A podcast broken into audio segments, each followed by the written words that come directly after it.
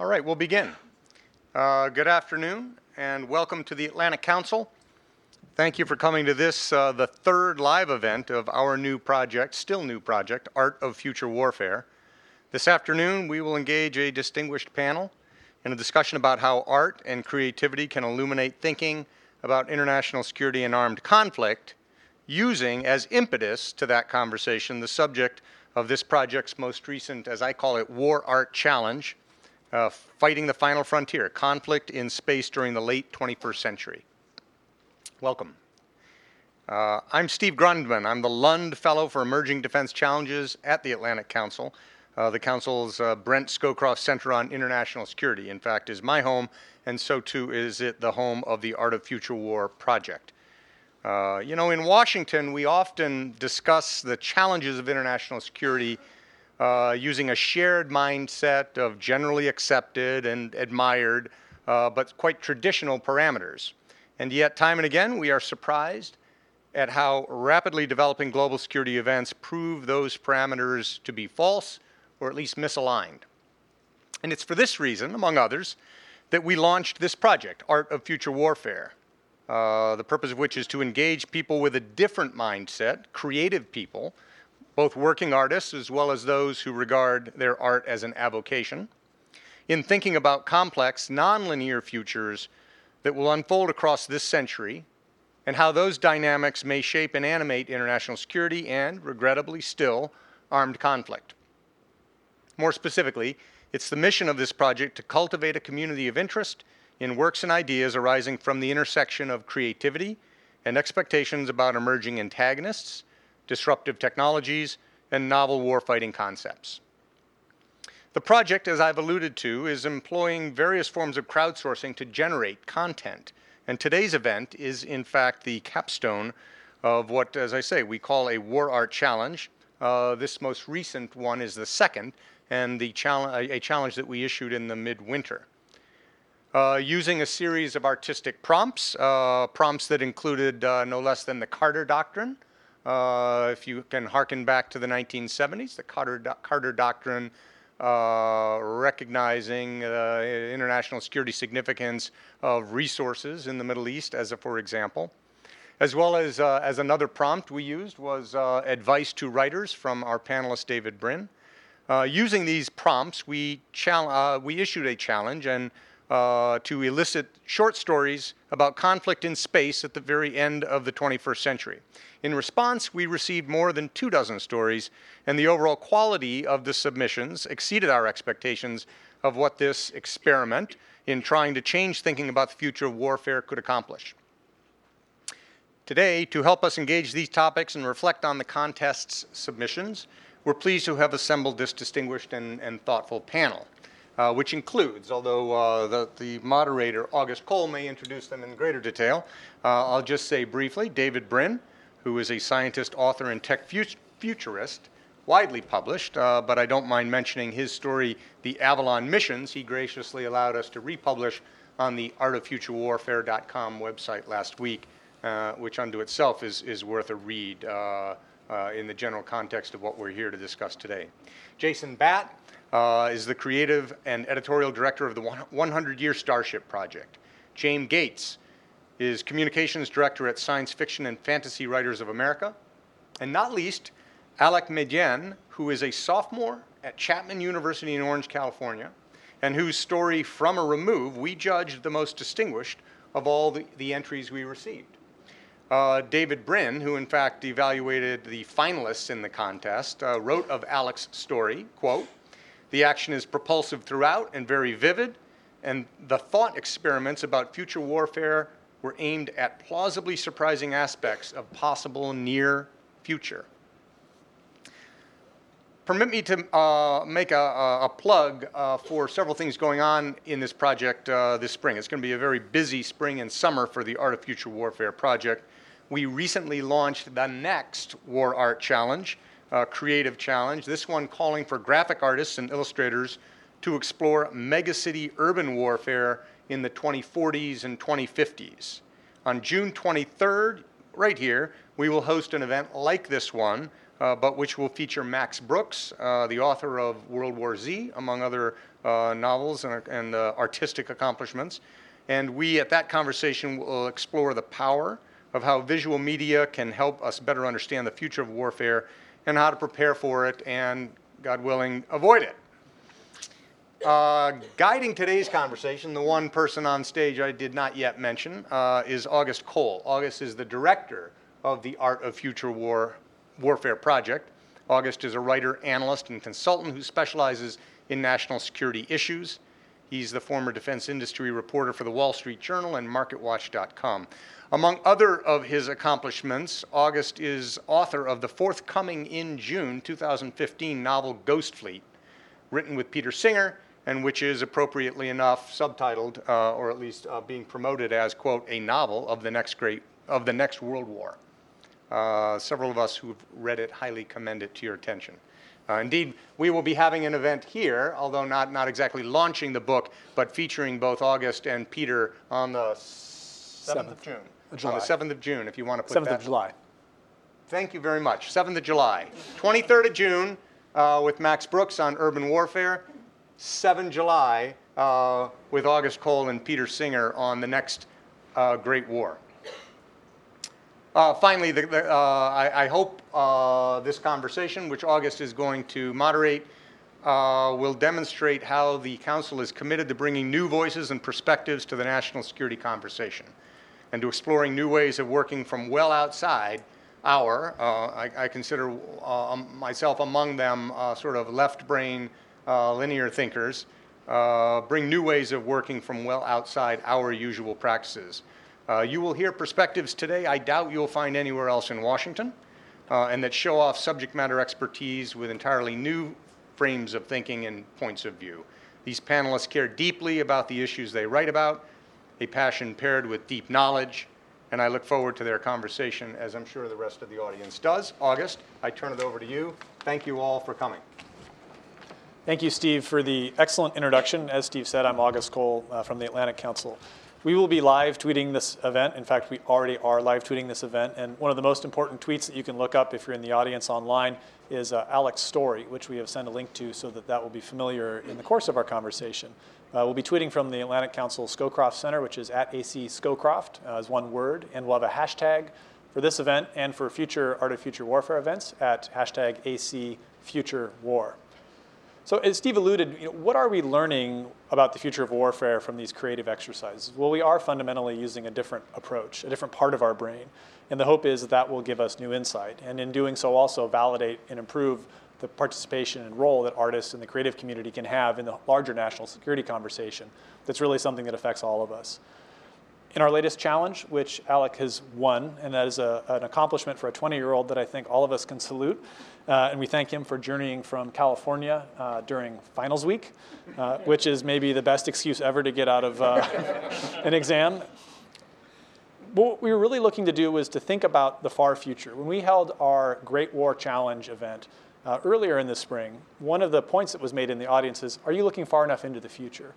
And this contest has allowed us to do that, not only to think about the end of our century that we're in now, but also to think about today in a more uh, freed way, that we can think about the technologies and trends that are ultimately familiar, particularly as we saw in stories like Alex, but talk about them in a way that is not constrained by some of the boundaries and limits that we often set on our exploration of these issues.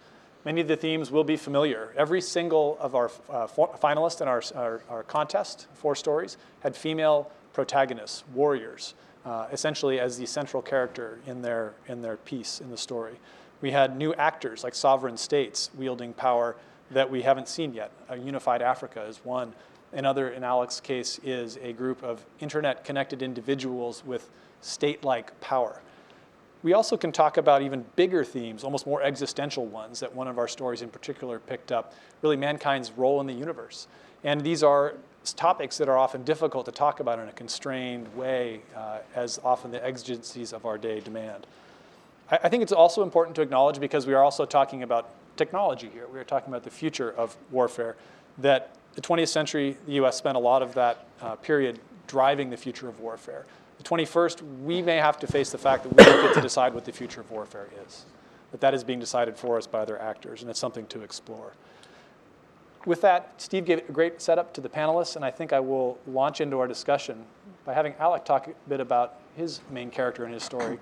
And if you can introduce us to Danya Al Shirazi from From a Remove. Okay. Well, so the main character in my story is a college student at Stanford University. And um, she's also an Iranian immigrant from a, a uh, not quite a world war, but a, a regional water war that involves nuclear weapons between Pakistan, India, Iran, and an empowered Kazakhstan. Um, she came to the US, and to kind of escape the horrors that she'd seen as a child, she dived into the Major League Gaming community, which at this, by this point in the future has become probably on par with the sports we all enjoy today, like football and soccer. Um, in the Major League Gaming community, she essentially learns all the, all the modes and types of warfare that are at the cutting edge of her time period because these are, in, es- in essence, war simulators. Um, she comes out of the Major League Gaming community with um, essentially a training for modern space warfare. Um, and she gets an offer that she can't refuse from states known as sovereignties or sovereigns, which are not, loca- which are not located anywhere on Earth. They're in fact distributed over the entire globe. They are internet nations with their own GDPs, their own military arms, and their own industrial complexes built through distributive manufacturing. Um, she is hired into the military arm of these, known as Scalpel, which can maybe tell you a bit about their modus operandi, um, and hired to fly a space interceptor, a type of drone controlled by remote in Earth orbit, not capable of atmospheric flight, but perfect for orbital engagements. Um, she thinks that she will never be called into action and is somewhat headstrong. She kind of thinks she understands what war is about from her experience. Um, this all changes when a space probe known as the Zhenghe, uh, named after the famed explorer, uh, takes a U-turn. It was supposed to be going into interstellar space, powered by the, uh, the version of the EM drive that's being developed today.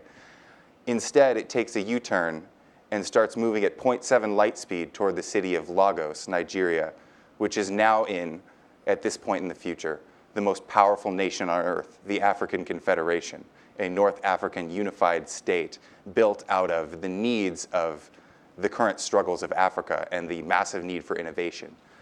Um, Lagos is entirely destroyed. It's utterly evaporated by the strike of several tons of spaceship going at 0.7 light speed and this ignites a global conflict since nobody knows who did it. Nobody knows who hacked this spacecraft. And she is essentially called into action to protect uh, sovereignty infrastructure in space, foremost amongst which are massive reflectors built to attempt to reverse global warming, which were all built by her father. Um, and from there, things get really ugly.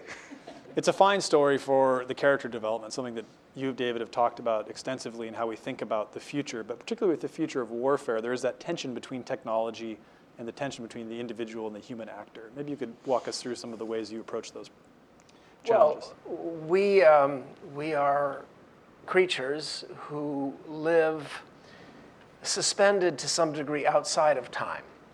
Uh, the organs that we have that other creatures don't have on, these planet, on this planet are called the prefrontal lobes, these little nubs above the eyes.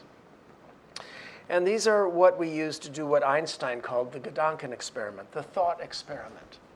What might happen if I raise this proposal at a meeting? What might happen if I wear this today? What might happen if I try to run this yellow light? And we're constantly doing um, thought experiments about possible consequences of our actions. Now, we're not very good at it, but we do it anyway because it can eliminate the worst and most blatant mistakes. Human beings are, in essence, delusional anyway, and so we have to have a layering of methods of dealing with these things. And one method of dealing with our delusions is called criticism, and that's why you are well advised to get married. Um, but the notion of a reciprocal critical society that explores possible outcomes through, for example, fiction that takes it a little farther than normal for this town. This town is very, very much engaged, however, in using the prefrontal lobes and prosthetic tools like analytics engines, information gathering, the things that are all in the news.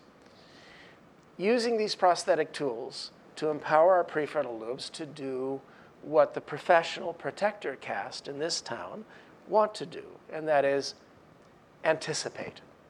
Anticipate where the next threat is going to be. Uh, and a lot, and there's about a dozen of the what were called hard science fiction authors who are invited back here to this town once a year or so to uh, run thought experiments about possible threat modes, possible ways in which the stylish threat of the moment, which was super empowered angry young men. Now it's gone back to nation states because we're talking about China and Russia and possible alliances between the two. The working out of this process of anticipation merges into science fiction. And this is why I compliment the Atlantic Council for pointing out that beyond the five year projection, which you can do with these analytic tools, then you're starting to tell stories. And the stories aren't meant to be predictive, they're meant to jar you into noticing that there are trends that are vividly plausible. And this is one of the things that impressed me most about Alec's story is this notion of saying, let's extrapolate, let's extrapolate. There were several other contenders for the uh, first place, and a couple of them were very artistic about future of war a thousand years from now, 2,000 years from now, interstellar. And while I was impressed with them, um, it didn't seem to me that they were as useful a thought experiment, a projection through the prefrontal lobes, as Alex's story, which, by the way, also was very nicely written. So I could have sabotaged this young rival. um, but I am great confidence that uh, I'll be able to stay ahead of him because of bad dentistry when I was a kid. You see, we, we, we in my clade, we, get, we pick up alien radio stations, whereas you have all this clean, these clean teeth.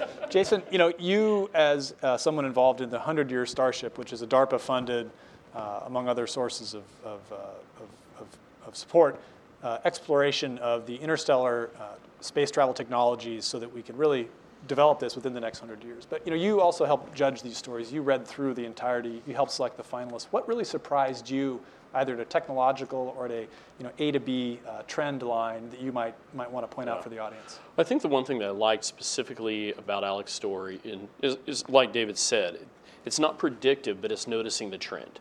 And you hit on two aspects that are this gaming society right now that continues to grow and continues to develop, and then these internet nations uh, where they begin to move past national boundaries.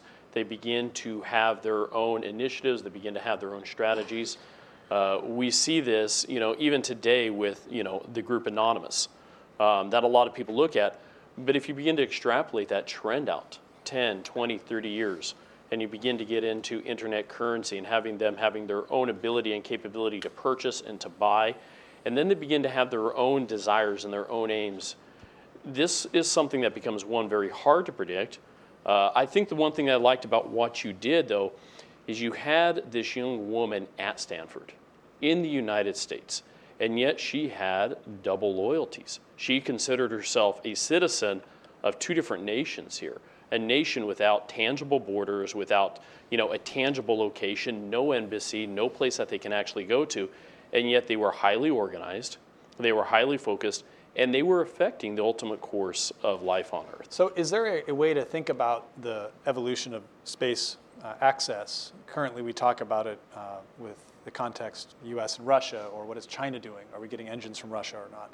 But is there does there need to be space made for the highly engineered highly capable non-state actor that may have launch capability.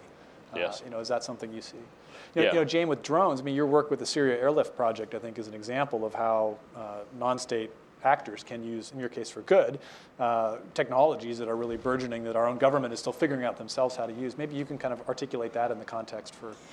So one of the projects that um, August was actually mentioning here is is called the Syria Airlift Project, and we're using non-lethal drones to develop a way to bring aid to besieged cities to help end the use of starvation and uh, civilian deprivation as weapons of war, and essentially taking away one of the big old tools of warfare that also has a huge emotional and psychological impact. And you know, one of the things that I'm really liking about working with this project is I'm a science fiction editor, and I recently did a project called War Stories, which is near future science fiction. And one of the huge thing, uh, huge questions in there was, what will drones be doing? What will AIs be doing? And several of my authors actually came up with uh, some really interesting questions about what if AI doesn't do what we think it does? What if we don't have killer robots? Um, one of our stories was from Richard Dansky, who said, well, what if AI comes in and goes, war is idiotic and I'm not going to do this. I'm a pacifist. Uh, good luck figuring out how to make me be a, an aggressive player. And so we're starting to run into all of these things that we have extrapolated for a long time, seeing more uses for them and seeing you know, possibilities for peace and for uh, you know, beneficial results from it. And is, is, is that something that in the space context, because there is less of a legal framework and more possibility to push past an initial technological hurdle that you might see that envelope being expanded? I think we'll see it being expanded a lot also because when you have that unregulated space, there's more room for people to uh, people to experiment, to fail, to try, you know, to fail again, and to just keep going until they find something that works or until they decide that this is not a feasible direction. And so, when you have that freedom, I think you'll see more people who maybe get into it as a hobby. And you know, instead of bottle rockets, we're we're doing drones now. You can you can go to Walmart and buy a, a drone a, a mini drone. We've had those for several years. Now people are starting to build their own.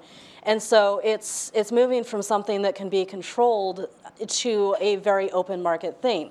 Um, there was a, a, actually a major fire in my hometown last year, and uh, air support had to be shut down for an entire day because someone decided to film the fires using his personal camera drone and made the entire area unsafe for the fire crews. And so, but there's no regulation on that. You know, you can't actually punish that. It's, it finally came down to the sheriff saying, you get that out of the sky or I'm shooting it down myself.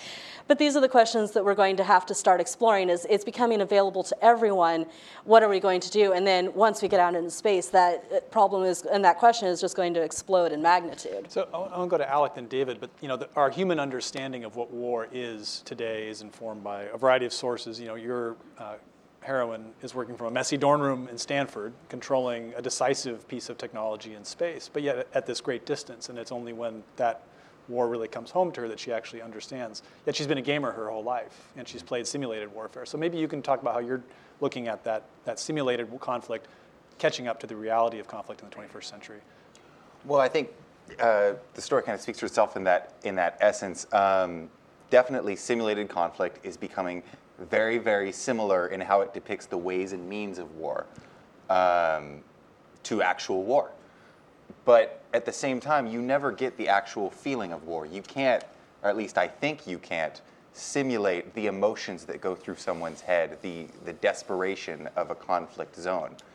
But you can know how to fight a war just from some kind of, maybe not video games now, but in, in the future as virtual reality intensifies, what's the difference between operating a video game that has controls exactly like a Predator drone and flying a Predator drone? Well, the difference is people are dying.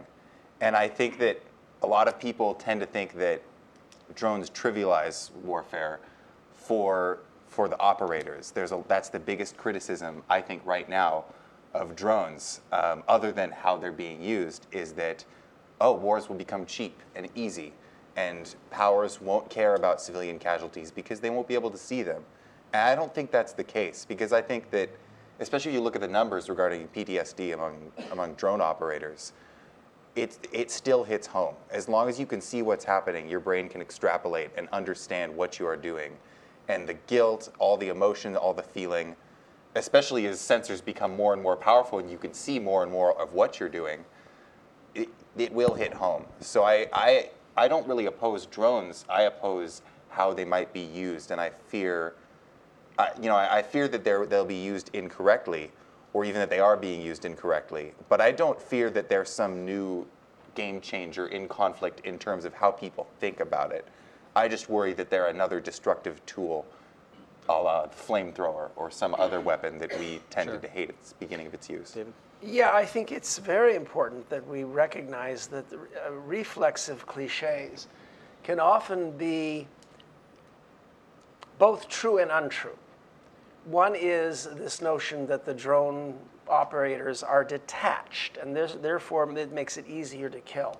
In fact, um, as Alex said, all the studies have indicated that the drone operators become more engaged in the process of wanting to vet their targets more carefully than when you are a pilot of a plane that is const- you're constantly worried about your own survival and having to juggle all of the parameters of getting yourself alive in and out and dwelling over the target for as little time as you possibly can. The drones appear to uh, um, allow much longer dwell times and decision times. Now, this may change, but uh, I recommend a, um, a, uh, a movie that came out not too long ago from Mexico called Sleep Dealer, which is um, from a very liberal, even leftist perspective, uh, guilt tripping about the drones, and yet it portrays the American, uh, Hispanic American drone operator doing exactly this, feeling guilty about a, a Mexican farmer who he was ordered to destroy.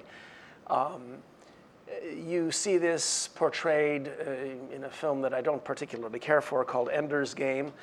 Um, you see this. Um, in the fact that um, in, in that movie, they are able to get the drone operator or general, Ender, to destroy this world by fooling him into thinking that it's just a game or just an exercise. So, does this mean that right now what's, what it's doing is it's part of the trend of the last 50 years of making armed engagements from the point of view of Americans and the West more and more like police SWAT teams. The ratio of civilian casualties that are acceptable in World War II to military casualties was maybe 20 to 1. To us today, this is, would could be considered monstrous, and this was the good guys. It, that ratio of acceptable civilian casualties as a ratio to uh, military deaths on the other side has been steadily declining. Today, we wring our hands when drone strikes kill maybe one civilian per two targets. If this continues, if this trend continues, then you wind up becoming more and more like police. Is, is, is there a paradox that we're approaching where uh, the centers of gravity in the urban context, and I say this not as a way to plug our latest creative challenge, which I'm doing, um, but as, as, megas, as more and more of the world's population lives in urban areas, we have a profound intimacy that will be inevitable in certain conflicts. Yet, if we walk off, if we head out of you know, orbit, so to speak, into space, you have what I don't really know will be a detachment, you know, in kind of your Detachment by time delay as well. so there's the physical uh, separation that comes from hull, which is more like maybe undersea warfare, but yet also, as you say, the time detachment. So how do you reconcile that? How does our, how does America, you know, as a, as a nation that is committed to having a strong military, prepare for both?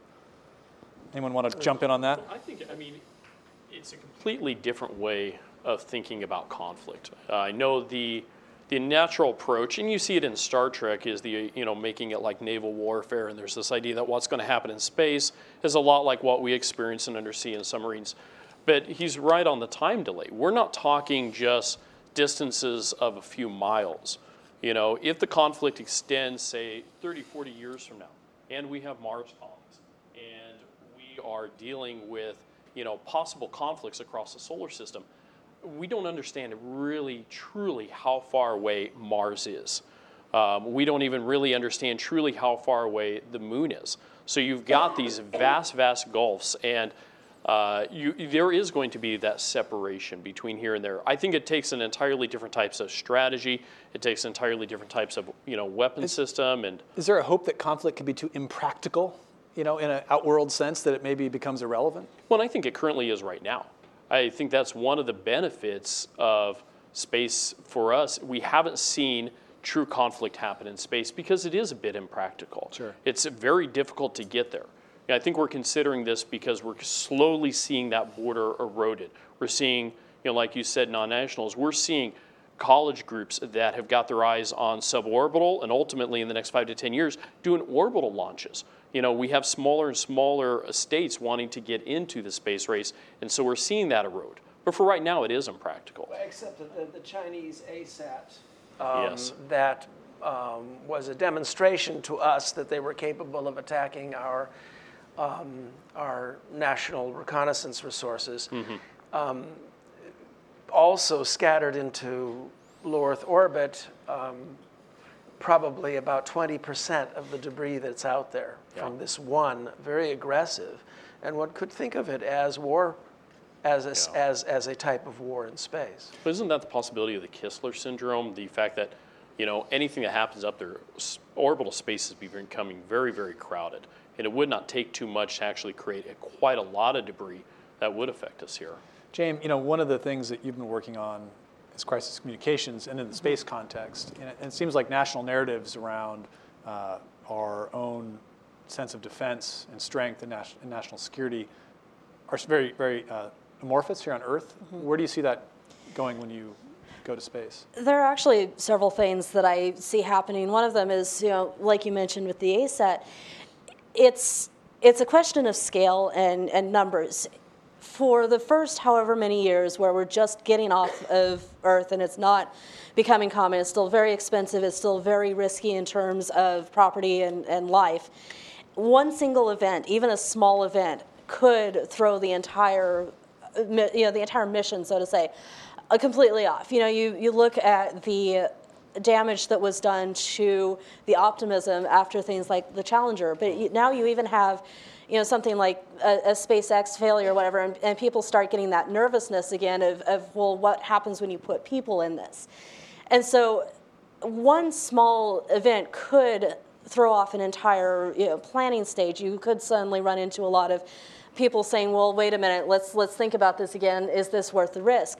So one of the things that we need to consider is building the acceptable failure narrative into that, where it's not going to be cheap to get off world. There will be a loss of uh, probably a lot of loss of property. There will be loss of life, um, and that's something that we have to understand and accept. And and any small thing, any small terrorist attack, we'll say, could have far-reaching implications. But if we're prepared for that, and we can have that in mind, it will help. The other thing is that with the the social aspect, I think we'll actually have more attention on any space conflicts, and there will be a, a much greater narrative around it. Um, you look at the conflicts in, uh, like the Arab Spring, where people around the world are using social media to watch this because in, there's a voyeuristic tendency as well. Well, it's not affecting me, but I can go, I can view this conflict out here and see how rebellion and, and uprising and mm-hmm. war work, but I don't have to be affected by it.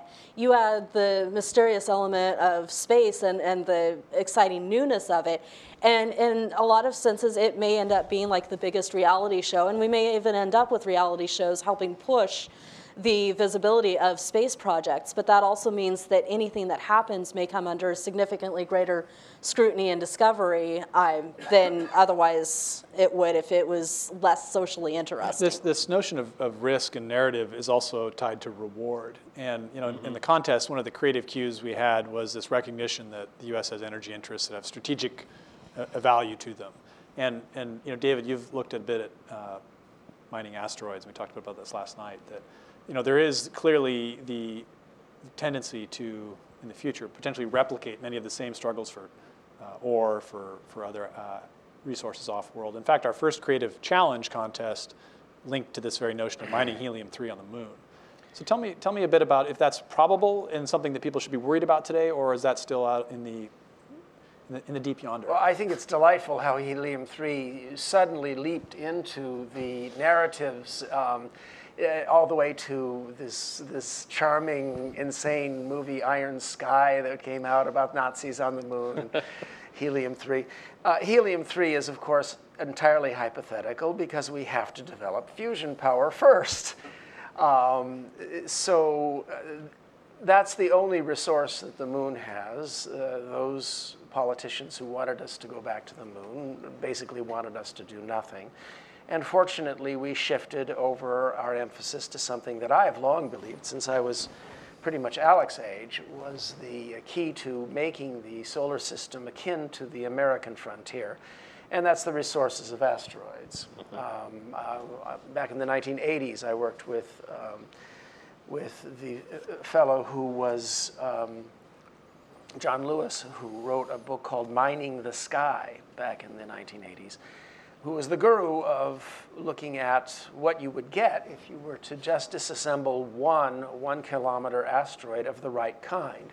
You would have the entire world's steel production and iron production for a year, the entire world's gold and silver production for a 100 years, and a thousand years worth of platinum group elements. Uh, naturally, the prices would crash, but you'd be able to have gold, your gold-plated iWatch real cheap. the, um, the point being that in the last three years, some of the Silicon Valley billionaires have thought it worth seven figures out of pocket change investments in this new frontier, and they're correlating with what the Obama administration has made asteroids also our intermediate step to Mars. So there's a synergy going on there. Um, and then the question is how lawfully can we go and get these materials? Most of the space scholars uh, have, who have looked at the space treaty realize that over time the space treaty is going to have to be amended and adjusted. Um, uh, but right now, most interpretations say you can go ahead and grab an asteroid, shift it into lunar orbit, start getting the resources. You just can't own it, but you can take things from it, which means that someone else can come to that same asteroid after you've taken your first cut and just go ahead and mine it for themselves. Over time, obviously, there will have to be adjustments. And in a peaceful world, uh, in a world that wants goodwill out of this. I just want to uh, riff on one aspect of this, and that is space law saved all of humanity, probably, in that because the Sputnik happened first from the Soviets, and there is a 30, I give 30% odds that Eisenhower deliberately slowed us down so that this would happen. Because if we had launched first, there might have been world objections to us violating airspace. But because the Soviets went first, there was the establishment of the precedent that sovereignty, national sovereignty, stops with the atmosphere. And therefore, Eisenhower got what he desperately wanted. That's why we have the U 2 thing. And that was the ability to ha- have spy satellites on both sides save the world through something called transparency. So Transparency Saved the World, that's a little bit of a riff off um, my nonfiction book, The Transparent Society. But it's, it's the notion that we have dodged mines or bullets in this progress into space through goodwill and, and sometimes historical accidents. So, Alec, where would the sovereignties, to put you on the spot, fall on the side of that argument? Is that the kind of opinion they would believe that they had rights to own and mine an asteroid, or is that something that would be uh, more of a nation state Man, domain? That, that's extrapolating a little far, but I'd say, um, I mean, what I imagine is that if there is some kind of new treaty that gets formed, I imagine that ownership of the asteroid would come from moving it into Earth orbit, because it sounds like that's not too easy.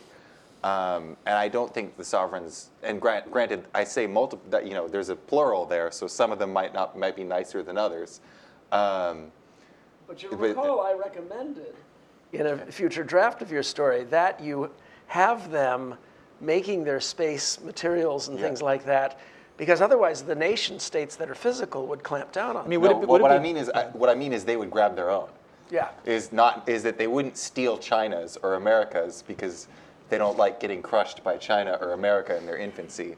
But once they grab their own and they get an asteroid that is worth the entire GDP of Great Britain, then they then it's you know they're they're suddenly a major power. Jason, I want to ext- uh, extrapolate this a bit and say, you know, if is there advantage to take what David was saying to the U.S. letting a non-state group go first uh, to have that threshold be set by a power that may not be assumed to be as dominant in the long run in space. And, and that may be true in the interstellar context as well. If a consortium of uh, Pacific Rim nations develop a you know, long-range spaceflight vehicle, is that to our advantage if we let that happen first, or does America need to be first in that race? To be honest, I don't know if we can be first at this point. I think that a lot of major space initiatives are going to have to continue being what we see in the last, you know, several decades with the ISS, where they are working together. And I think that's been the beauty of space so far. You know, the Outer Space Treaty really established it as this is all of ours. And so there is this collective, okay, we can put aside our differences and we can all get involved and we can all participate. Um, but we're seeing this already with what's happening, you know, with the Mars One initiative. You know, we've got these people that are really trying to explore and get into the idea of what could happen if we send a group of people to Mars, and we're actually having people willing to sign up their lives right. to say, hey, we're going to go and do, you know, what Jaym says. There's going to be acceptable risk, and we're not going to come back. And you know, it is a way for us to begin to explore what's out there. I think that whether or not we want it, it's going to happen. I think that there are going to be more than just the three major powers, you know, China, Russia, America, that is involved in space and these large initiatives. Uh, just like we said, you know, there's uh, the United Arab Emirates just released the video about their Mars mission. And they're very interested, and they've got a very unique perspective on doing climate analysis of Mars to affect, you know, how they deal with climate here on Earth. Um, and I think that's good. I, for all of us, the more and more people that can get involved, and this is coming from the peace approach, not from the war approach, it's only beneficial to all of us because we get different perspectives, we get different even approaches to the technology, how it's built, how the missions are done. You know, Elon Musk is approaching space in such a radically different way. Um, he is building upon the ideas and the foundation that was laid by NASA and Apollo and yet at the same time he's bringing in the silicon valley mentality.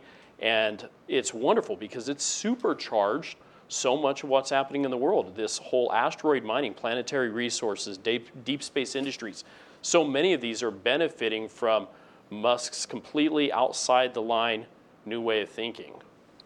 Jaym I, I, actually, I wanted to bring up two things actually. So there was a piece written recently, and I can't remember the author, um, but about the the energy crisis that's going on and how some nations that did not ever get the coal infrastructure or the oil infrastructure are actually starting to leap ahead of nations that are technologically advanced to them because they don't have to try and, and update existing infrastructure. They're just uh, going ahead and jumping ahead and building a future.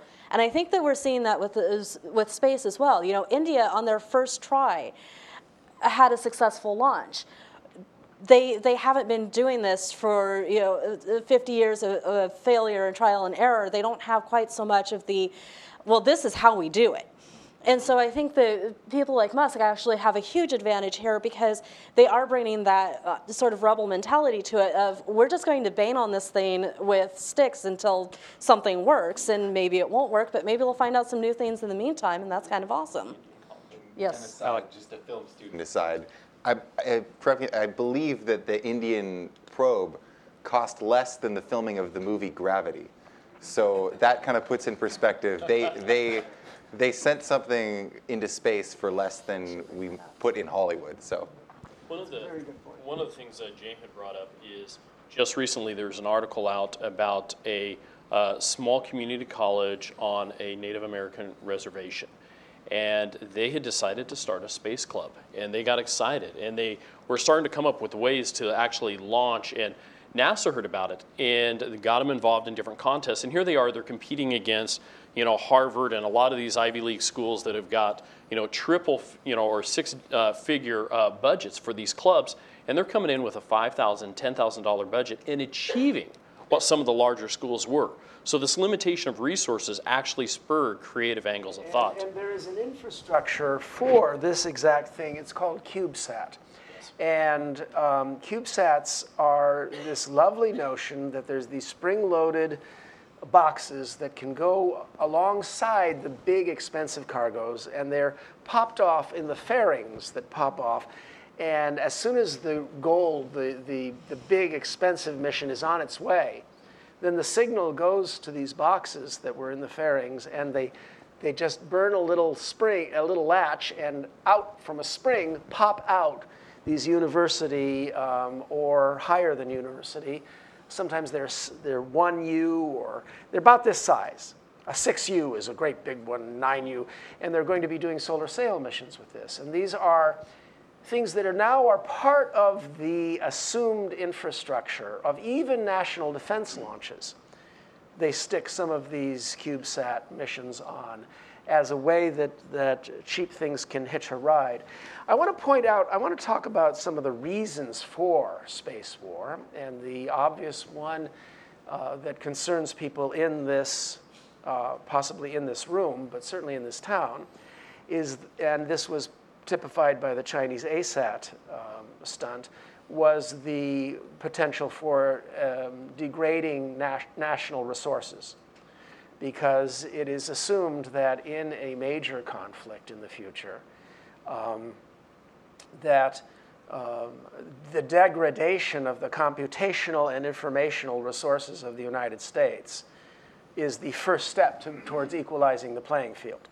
Because then you can make it about numbers, for example. And of course, the Chinese PLA and the Russian army are larger in physical numbers. But the degradation of our eyes and our ability to communicate is one of the um, delicate areas that are first considered today in the concepts of space war. And the uh, Air Force is about to launch its X 37 again, and there's no doubt whatsoever that it's involved in those kinds of analyses. But there are other things out there. We mentioned resources uh, asteroidal resources, conceivably lunar resources, um, access to geo. But there's one more, and that's geoengineering. And that is if we find ourselves uh, having, with our backs against the wall regarding global climate change, then we're going to have to do some things that are not currently politically incorrect and possibly alter perhaps the amount of sunlight hitting the earth with giant umbrella shades or things like that. Well, the, as Alec hinted at in his story, these things might benefit the world as a whole, but might less benefit some particular countries. In which case, you would have a conflict of interest over these, these space measures. Solar power satellites are another area in which perhaps 80% of the world is benefiting, but the oil nations aren't.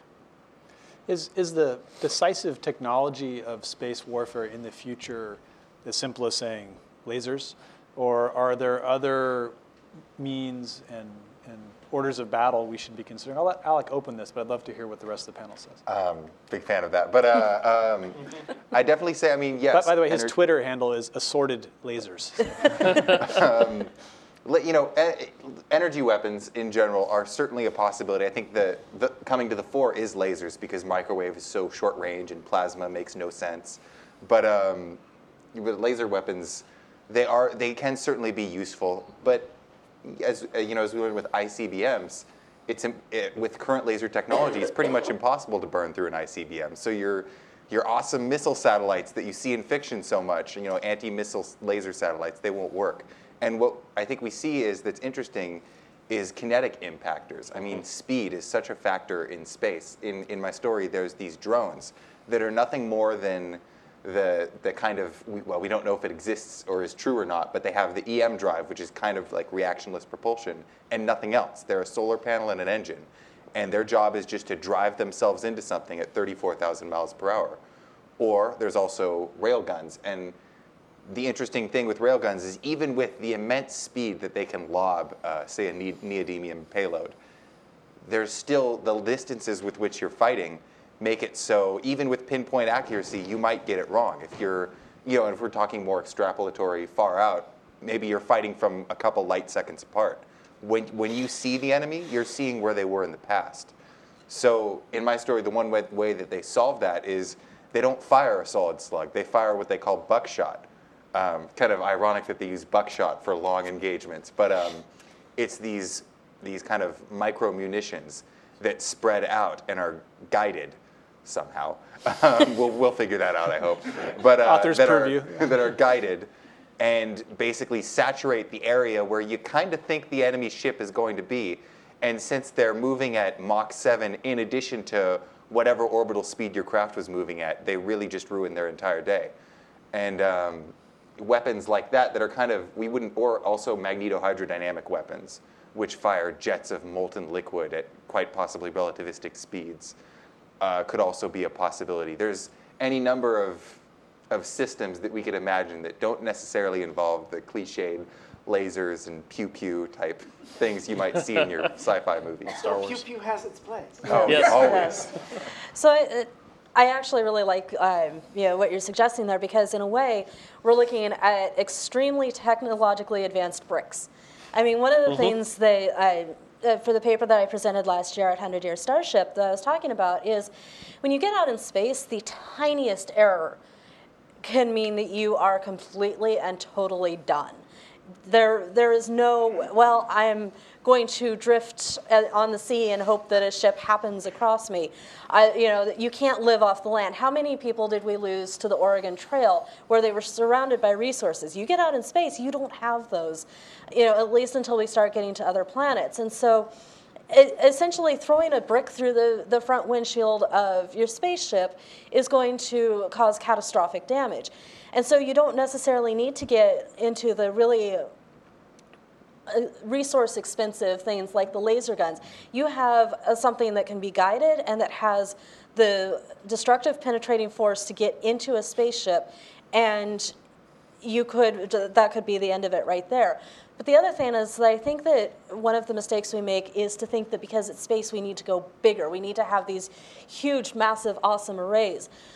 But it's I think it's going to be the small things. I think technological weapons, uh, you know, or the the more invisible things, you know, being able to hack into a, a drive and get rid of the climate control, just, you know, cook the people on board, things like that.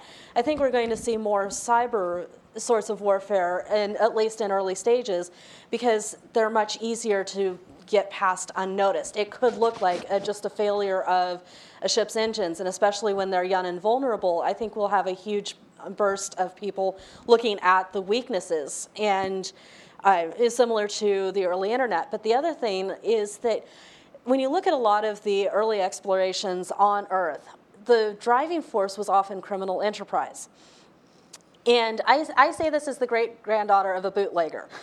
Um, you know, my family, that was, that was how they got started in America and some uh, family lore when you have that drive to get ahead of the thing that's pursuing you, you don't have any worries about ethics or you know, making sure that you're playing nice with everyone else. You can achieve huge bursts of uh, creativity and, and uh, development. And so I think that we're likely to see a lot of uh, criminal interests in space first and have to figure out how we deal with those. You know, what the policing system is going to be. You're talking about the, the asteroid mining. Well, how long until we essentially see pirate ships and privateers that are just touching on to asteroids, snatching what they can, taking it over, and, and having that sort of thing? And with the narratives that we tend to build for ourselves, we could even end up with sort of a Robin Hood story where, oh, well, it's these huge multinational corporations have these, these asteroids, and there are these brave few who are going in and, and snatching resources for the few. And so that's the kind of stuff that we're going to need to consider as well. Is the, the Han Solo effect. exactly. You know what happens when when the Silk Road. uh, The Silk Road goes, oh, hey, here's space. We can go out into this, and we can Yes. we can have this, the dark web. So we're starting to see, I think, the initial burst of, open source, open sourcing space, and with that comes the same come the same challenges that we had with the internet in the early days. Of it's not just the white hats who are going to be out there. I want to, I want to shift uh, from technology to, to leadership, particularly combat leadership in space. You know, the, the four finalists, as I mentioned before, uh, featured female protagonists, heroes, heroines. And uh, you know, Jason, and, and this is something that in your your reading of the stories, talk about the significance of that and, and how you relate that again to the, the notion of leadership in the interstellar context as you're looking at spaceflight. Well, I think specifically going with Alex's story, um, part of what we saw there was someone who initially she's receiving a lot of her leadership, a lot of her commands in a distance type environment. And she is getting the information um, secondhand through the internet, through the web, you know, maybe not even connected with the individual out there. And so I think that's one of the interesting ideas is the possibility of, you know, distributed leadership. And she wasn't even 100% positive, if I remember right, what the ultimate aims of this organization was. And I think that's one of the things that you're going to see going back to this Robin Hood aspect is, you know, are the ultimate aims of these non-national groups, are they going to be accepted um, by those people who are serving those things? Um, I think leadership then takes a different perspective. In the military, that chain of command is not to be questioned. And yet, I think we live in a generation now, the internet, where that very paradigm is constantly, or the idea of the paradigm is constantly objected to, it is questioned, um, and so you continue to get these factionalizations. Um, is, is, there also this element of women in combat, which we are talking about today in the context of, for example, the Ranger program? Uh, you know, space offers and, and, science fiction offers a way to think about that in a future context. What can we learn from the stories that we saw and from the science fiction community's exploration of these strong female protagonists about women in combat today? Um, I guess I'll take that. Um, first of all, I'd like to, I mean, just from my personal opinion, I don't know if we need to necessarily look to the science fiction community to see women in combat. We can just look at other nations and indeed our own nation um, in certain incidents where women have been fighting in combat with an M4. They weren't even just piloting an Apache or fighting in some removed sense. There were, there are, there have been combat situations with women in them going back through history. So in a certain sense, we, I don't even know if we need to always leverage the science fiction community, but even if, even if we want to, um, I mean, certainly what we can learn from, I mean, it, it just provides an area for a thought experiment. Um, you know, I personally think that what, you know, the main argument right now, I think, is physical and mental, is that they won't work well in a team and that there's physical uh, differences between the two. Well, that's an average. On average, women might be, have more physical difficulties than men. Well, there's, that's just the average we can we can select from the high end of the spectrum. I think that's what the Army tends to do already, or the Navy, or the Air well, Force. That's what the, just happened this last year. The, the Marine Corps experiments, and they appear to be successful. But mm-hmm. again, it's you don't expect the averages not to be different. It's just that you don't waste talent anymore. And it seems in space, you know, where there is a technological imperative to conflict that is different than the way we experience it today. You know, uh, your War Stories collection, Jaym, had some incredible characters that dealt with a lot of this. So I'm actually, I'm one of the, the things that started me out working on war stories is that I have quite a few friends and family in the military, and particularly in some of the more special operations uh, sides of things. And so this is a narrative that has been part of my life for a long time. I initially, when I was a teenager, I wanted to be part of the military until I learned that women were not allowed in combat. And for me, it's like, well, I'm not going to get involved in something that is so extremely limiting of my possibilities, but it means that it's something that I've been paying attention to for quite a while. And the number one hurdle that women in the military are facing is opinion. There's a great show called Agent Carter that's actually a Marvel TV show. And there's a scene in there where Carter is requesting permission to go on a mission. And the head of the agency looks at her and goes, if I send you over there and you get killed, I'm the idiot who sent a woman to die in war. If you go over there and you get one of our guys killed, I'm the idiot who sent a woman over there and got one of our guys killed. And that's, that's paraphrased, but that's a lot of what we're seeing now, where you have the perception, and not even necessarily from a lot of the soldiers themselves. I've, I've talked to several uh, fairly high level guys who are like, if look, if they can uh, keep up with us, we don't care what their skin color is, we don't care what their gender is. If you can carry the same ruck as we can and you can keep up with us, and when it comes right down to it, we can rely on you. We don't care who you are or what you look like, we're fine with that. But the other thing is that women themselves are having to face an issue where we're raised with the perception that we're weaker. We are not supposed to be able to do these things. We are not we're not given the same sports. You know, we, we do not take part in sports growing up. And so a lot of uh, women lack sort of that mindset and that physical strength. I grew up on a ranch. I grew up training horses. I started training for money when I was 13. I developed that, that mindset that tends to be very different from what a lot of women are raised with, where I am able to be physically competent.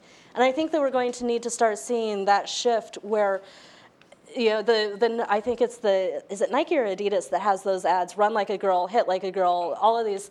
That is the kind of stuff that we need to start seeing if we're going to start seeing women in the military and, and taking their place on an equal footing with everyone else.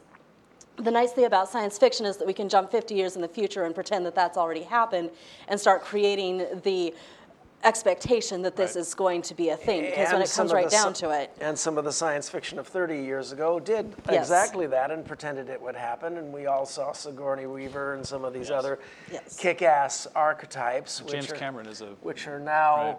a major part of our zeitgeist and help to move things along my, uh, my second degree black belt daughter, who's the limbo champion of NYU, would say, uh, Thank you for your efforts. Um, though I, I played a role in that. uh, I think that um, among the other things that we will, what we'll do is we'll offer you some suggestions about a fiction that portrays future conflict. Uh, and of course, um, August we'll be putting a lot of our suggestions on a web That's page. Right. What, what, we're going to do is we're going to go to Q&A in the remaining time we have, and, and, and before the Q&A uh, eats up all of our time, we're going to go across the panel and kind of do a survey of what you guys should be reading, playing, or watching right now. Uh, so I'll open it up with questions. I'd like you to identify your name and your affiliation if you can, and we'll give Steve the first shot since he is the, uh, the, the patron of the project. Oh. I thought you were going to offer me the question because you thought I'd ask a really interesting question. It goes without saying. Um, I'd like to stick on this question about women warriors. Um, I am less interested in the ways in which women can be like men, which is sort of what we circulated around moments ago, and more interested in how women warriors would be different or would uh, with a more uh, prominent, or at least uh, numerically uh, larger representation in war fighting. How would war be different when, when uh, you know, one of the phenomena we can imagine, and, and, and, and certainly science fiction has, has helped us do so, is, you know, when warfare is fought by more like avatars, call them UAVs, call them avatars, what you, what have you, then all these characteristics of physical strength, uh, et cetera, will be will be of uh, less of a less of a, uh, a barrier uh, to women participating and to being warriors. So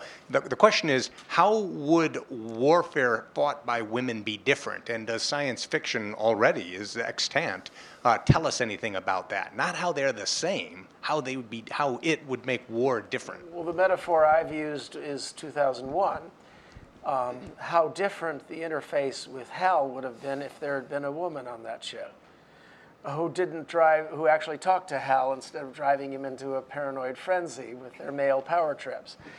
Um, anybody else on that? Would, a great documentary that came out, I think, last year from PBS. It's called the Maker series, and one of the episodes in there is women in space. Uh, and it revealed that one of the things that a lot of people don't realize is when the Apollo program initially started, uh, the initial candidates that were looked at were actually women because when they began to do all the calculations and all the math and stuff, uh, they actually figured out, you know, just from body to whatever, the lesser payload size, greater fuel economy. It was actually a lot easier to manufacture the ships around. Um, so many benefits in the engineering side. The engineers were like, fantastic, let's get women. But unfortunately, they were facing again these opinions and these obstacles, and we wanted to create the action hero mentality of space of we're going to go out there and conquer. And so a lot of those efforts were diminished. Um, there have been social studies um, specifically focused on space because when you're in space, you know, in any one of these things. We're looking at interstellar and we're looking at trapping a bunch of people together in a very tight box. I mean, just imagine a family trip um, from one end of the you know U.S. to the other, and I mean, instead we're going to say, hey, let's go 100 years. And you can't get out of the car. And you can't get out of the car. Um, but there's been social studies that when you actually begin to have more women in a group, that the overall success goes up because there's a higher rate of communication. Uh, what's being questioned, there's more communication, there's things being talked about, there's less simple assumptions going into those mission things. So I think that's a major direction is that overall we have success because people are talking better. Women do a much better job of communicating. Men are very, you know, tight-lipped sometimes, I think, in those moments. There's also, um, and again, I, I do not have any idea who had this study, but that women have a, a greater emotional resilience in, in many, many ways, but also they tend to be uh, more analytic to sit down and go, well, here are the potentials that, are, that could happen. You know, if I do this, how is this going to work? And it's these are these micro calculations that we actually make every day. When I walk out into a parking garage at night, the calculations of what could be coming at me? How do I need to be presenting myself? How do I need to be mentally prepared for this issue? Because the chances are good that I will not be the strongest one here. I will need to leverage my resources. I will need to leverage my environment. I will need to leverage the other person. And so there's a definite calculation that we kind of develop from a very young age that I think translates really well to these sorts of questions. You know, I'm I'm going up against you know 10 people here. How do I leverage my resources and my environment to keep myself safe and to achieve the mission objective? And I think that there's there have been some studies studies that are showing that you're less likely to resort to flat out force and to achieve it more quietly, more directly, and more efficiently. We'll go to another question from the audience uh, right here. Um, name is Wes Rist with the American Society of International Law.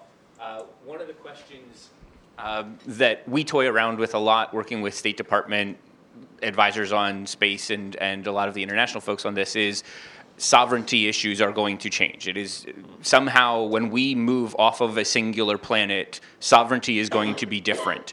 Um, does that reflect an automatic increase in potential conflict because there are now multiple actors playing?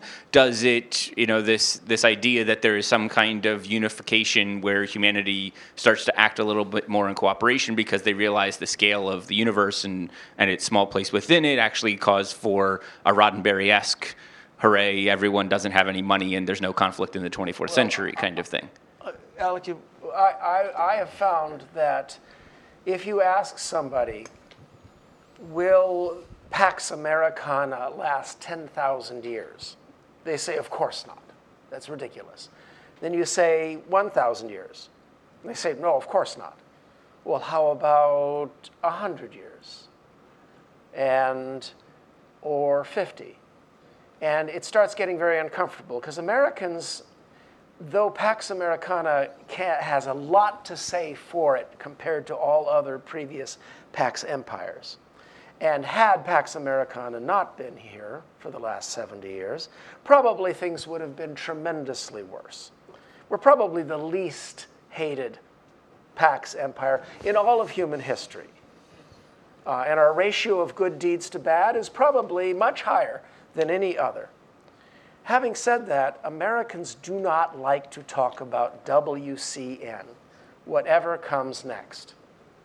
And hence, we abrogate our ability to be the leaders in the discussion of whatever comes next, which is ironic because we have been the leaders in creating whatever comes next. The anti mercantilist trade patterns that George Marshall and, and Acheson and Truman set up have basically uplifted the whole world instead of the mercantilist approach that all the other Pax empires had, that Gandhi ex- complained about, that the British Raj basically ripped all the jobs out of India. Instead, we did the opposite in our trade patterns. And yet, Americans refuse to think about what happens if we are the last empire and something lawful takes our place. And the ironic result is that the elements of WCN are taking form in the bu- world bureaucracy, the world courts, world institutions. But the two most blatant aspects of world government are repressed world legislature, world executive, because individual human beings would then say, I'm then a citizen of this thing, I want a say, I want standing. Whereas today, before the international bureaucracy and before the international courts, individuals have no standing. Corporations do, and nations do. So you can see that it's actually very, very weird what's happening right now. And it's all, I think, because Americans who are the leaders of the world are in denial about having to face this discussion. Alec? Uh, I think, in terms of your talk about it, kind of a Gene Roddenberry esque type situation, I think that in the short term that might actually be sustained, not so much as the awe and majesty of the whole universe, but the fact that, oh, I just blew a hole in my rover and I have 20 minutes of air left and I need the Chinese to come over and save me. Um, but uh, so I, I, think that might be kept in the short term just because space is no place to live now. Um, but for the long term, I think you know you mentioned whatever comes next. One in in the story I wrote, I, I tend to think of whatever comes next as more interest-based societies and post-locational societies. And I could be totally wrong because honestly, that's kind of a weird idea.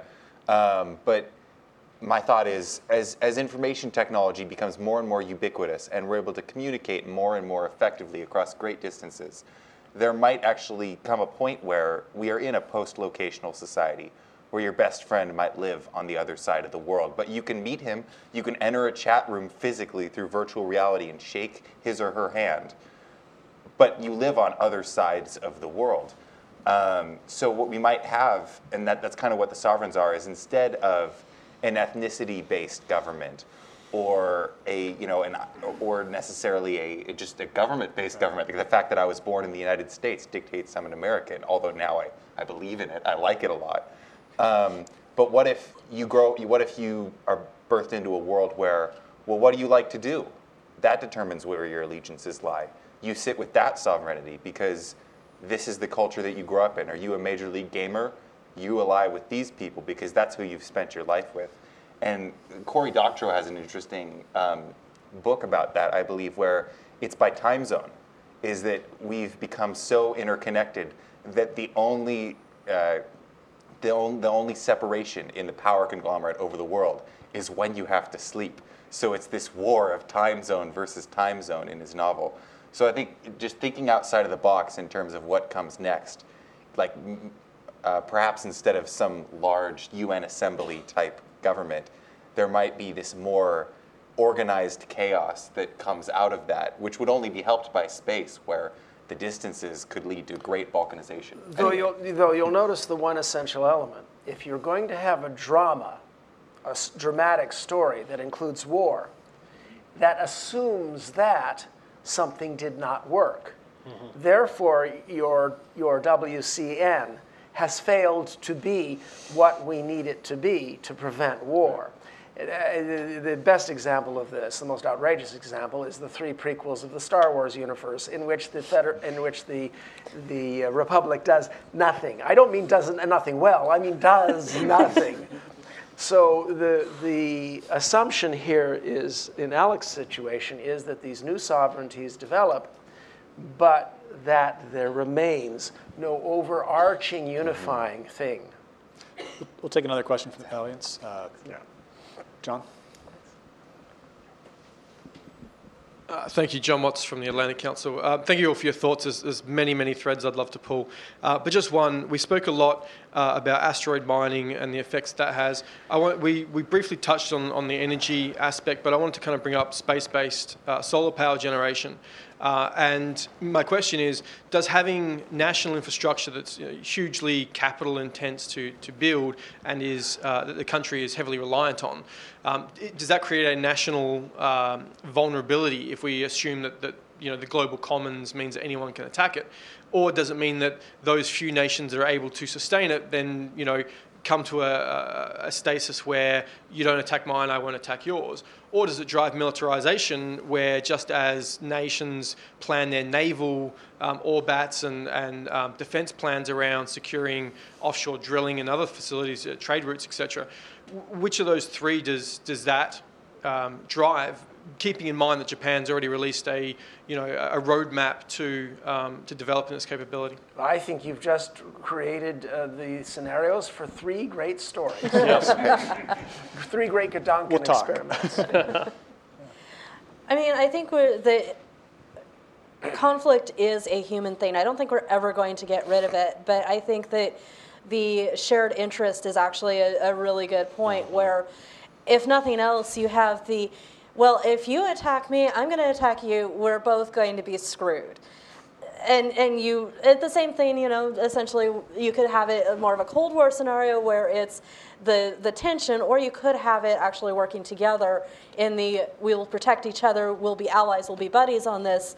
And then your biggest risk is those nations that are not part of this that have been you know, banned for some reason or excommunicated, as it were, wanting that and not having anything to lose. And I think that one of the big things that we're going to need to be looking at in the future is what happens when you have someone who has no one to lose. That's where a lot of the extremist issues are coming from right now. That's you know, one of the things that with the Syria project we're dealing with is we are uh, uh, the, the people that we are dealing with frequently have nothing left to lose, and so they don't care what they spend in making that happen. They don't care if an entire nation goes down because well, they don't have anything. So it's that's one of the, the concerns with something like that is yeah we're vulnerable, but I mean we're already hugely vulnerable. And when you read Alec's story, you'll see that uh, the initial cause of the war is a deniable um, strike. Somebody has hijacked, uh, hacked a uh, something that uh, humanity was proud of, and used it in a in a way to destroy uh, an enemy in a deniable fashion or a cryptic fashion. Uh, I highly recommend a book by the late Fred Pohl called The Cool War, in which what he thought, it seemed very plausible at the time, and we could at any point fall into this, where nations and or interests do tit for tat sabotage, deniable sabotage, so it never becomes a hot war, and just the, the degrading of each other's civilizations enters a downward spiral of tit for tat um, sabotage. Mom, he pulled my hair. No, I didn't. Well, that's, Right. that's a great we'll pull his segue. That's a great Yeah. segue to our kind of closing uh, of the panel because we're nearing our time. But Alec, maybe you can tell us what people in the audience, both online and here, should be reading, watching, and playing to think more about the future of warfare. Oh, particularly- me. Existence, by the way, uh, just to plug David's book, is, is really worth reading uh, for, for so many reasons. But the world that is built is so understandable from our point of view today, yet so imaginative. Uh, I think that's a pretty good endorsement, and I don't, without being a spoiler. So, anyway, Alec. Um, definitely. Well, one of the, the short story that was very influential on me when writing this was a, a short story called To Hie from Far Cilenia by uh, Karl Schroeder, I believe is his name. Karl Schroeder is very Um, good. Yeah, it was it was fantastic, but it kind of introduced that concept of internet nations to me. Uh, in addition, the Quiet the Quiet War by Paul McAuley is a great. Uh, I believe it's the first in a series because it kind of had a cliffhanger, but is an, it is a novel of war within the solar system between uh, these very influential, colon, influential colonies in the Oort cloud and on the moons of Jupiter and Saturn and Earth. Um, and then finally, even though I don't think we got into it quite as much as I expected coming in, but if you ever want to learn about network combat, combat taken to its farthest logical conclusion, Ghost in the Shell is a fantastic movie. I mean, I'm sure many of you have already seen it, but just for anybody who hasn't been introduced to it, um, even even the shows spinning off on, on it, like Standalone Complex, every time I see an ISIS lone wolf attack, I imagine the attackers in Standalone com- uh, Complex. All right. So I'm actually there's a novel that's coming out soon that is not technically science fiction, but it's it's fantasy and it's by author Ken Liu, and it's uh, the Dandelion Empire, I believe, is the name of of the trilogy that will be coming out. But he looks at um, the necessities of leadership, of, of dignified and responsible leadership. And it's a very political fantasy. Uh, we joke with him that it's, it's tax punk. You know, it's, it's the systems and bureaucracies that create an empire, but told in a fantastic, huge empirical setting. And it's, it's a very sobering read, very thoughtful read, and it, it pulls out a lot of stuff that we're going to be dealing with, uh, you know, with um, authority figures. Um, You mean Grace of Kings? yes, Grace of It came Kings. out, uh, Two weeks ago? Yes. Yeah. Um, the pro- I, I have a problem where I get books way ahead of time and then I completely forget when they're actually coming out. Because it's like, well, I've had this for three months. I don't know what you people are waiting for. Um, there's also a role playing game called Eclipse Phase that is actually really fantastic because it looks at a society far in the future where those boundaries are completely gone. You have the, me- the mega corporations, you have transhumans, you have all of these uh, things that are kind of uh, things we're dealing with now but are taken to an extreme. And, and when you do that, sometimes you come back to an understanding of some of the basic issues of it. Um, so those are two things. I mean, they're, they're endless lists, and I will remember all of them as soon as I walk out of the room. But So- they'll be posted on August Yes. Yeah, we'll so come I'll up be with a sending great August list. recommendations. Well, I'll probably also be tweeting them Great. um, for a while as I think of them. So. One uh, good series is the Unincorporated Man Yes. um, and Incorporated Woman, and Incorporated Future. Uh, it is economic science fiction, looking at the way that capitalism will continue to evolve and change, um, how currency uh, will move from national standards uh, to other variations. Uh, brilliant series, and I think that he's doing revolutionary work in that. Uh, going to the idea of what's gaming. Um, it's very tough to play this game, but it's definitely worth looking at. is called Eve Online. Eve Online is very interstellar science fiction taken away into the future, borders on fantasy. But what's interesting about it is this is a very multi-massive player. Uh, It has its own economies. It has its own economy. It plays basically in one world. So, and there are smaller groups of people that actually own space. They allow them in the game. You own territory. You own entire solar systems, and the videos. And now there's actually even becoming great papers being written on the communication. But the people that are involved in this game are from all over the planet. There are people that are involved in some of these, you know, non-national groups that own actual physical territory that actually has a financial price tag on it. Planets have actual money that can be cashed out, and there's, you know, been all this, you know, backbiting and fighting. It's a very interesting one. Um, There are a lot of academic papers on it too. brilliant. so- Two, Spreadsheets to play it. yeah, it really, it's basically science fiction gaming with spreadsheets, um, but it's brilliant. Uh, the other one that it suggests is James S.A. Corey's The Expanse series. Uh, Expanse is coming to the Sci Fi channels, the uh, first uh, series. Um, the nice And thing they ab- just got the second greenlit. Oh, fantastic. Um, the nice thing about it is it deals with solar system uh, space opera. So it is space opera. It's going to have a lot of hyperbole in it, but it deals with a lot of these different organizations. Mars is its own separate entity. Um, and then the nice thing that they really do is they extrapolate a sort of unified Earth, but not a completely unified Earth. Uh, China has a great involvement in the way that uh, the unified Earth works and is you know differing with other national things, and it really ties into the privateering aspect and the mining, and then rogue nations in that. So- Great. The, um, just some last names, um, I, uh, even though it's dealing with an alien invasion, uh, Footfall is a classic that uh, shows really, really near-term technological, what's in our reach, that deals with an alien invasion in near space com- combat. That's Niven and Pournelle. You mentioned Ken Liu, uh, probably the greatest science fiction ever to come out of Asia so far is The Three Body Problem Yes. by Liu Cixin. Uh, and it was translated by Ken Liu. And it's just been published, uh, volume one has just been published with a nice blurb by me, um, uh, by Tor Books. The Forever War. Yes. A lot of these titles, The Something War, The Uplift War. No, no, don't, don't. don't. but uh, in any event, um, I want to also give a plug to um, various ways of doing thought experiments that are outside of fiction. Uh, I just helped establish the Arthur C. Clarke Center for Human Imagination at UCSD. And the Clarke Center just uh, co-sponsored with the Smithsonian the Future is Here event that just concluded a few hours ago and is happening every May here in DC. So look out for the look out for this next May. The Future is Here, uh, co-sponsored by the Arthur Clarke Center. Well, thank you all for, for watching and tuning in. We're going to be following up the panel with a reception just outside those doors, so the conversation can continue in person. It can continue online through Twitter, through the website at artoffuturewarfare.org. Thank you once again for tuning in, and let's uh, celebrate our guests' attendance today and their great participation.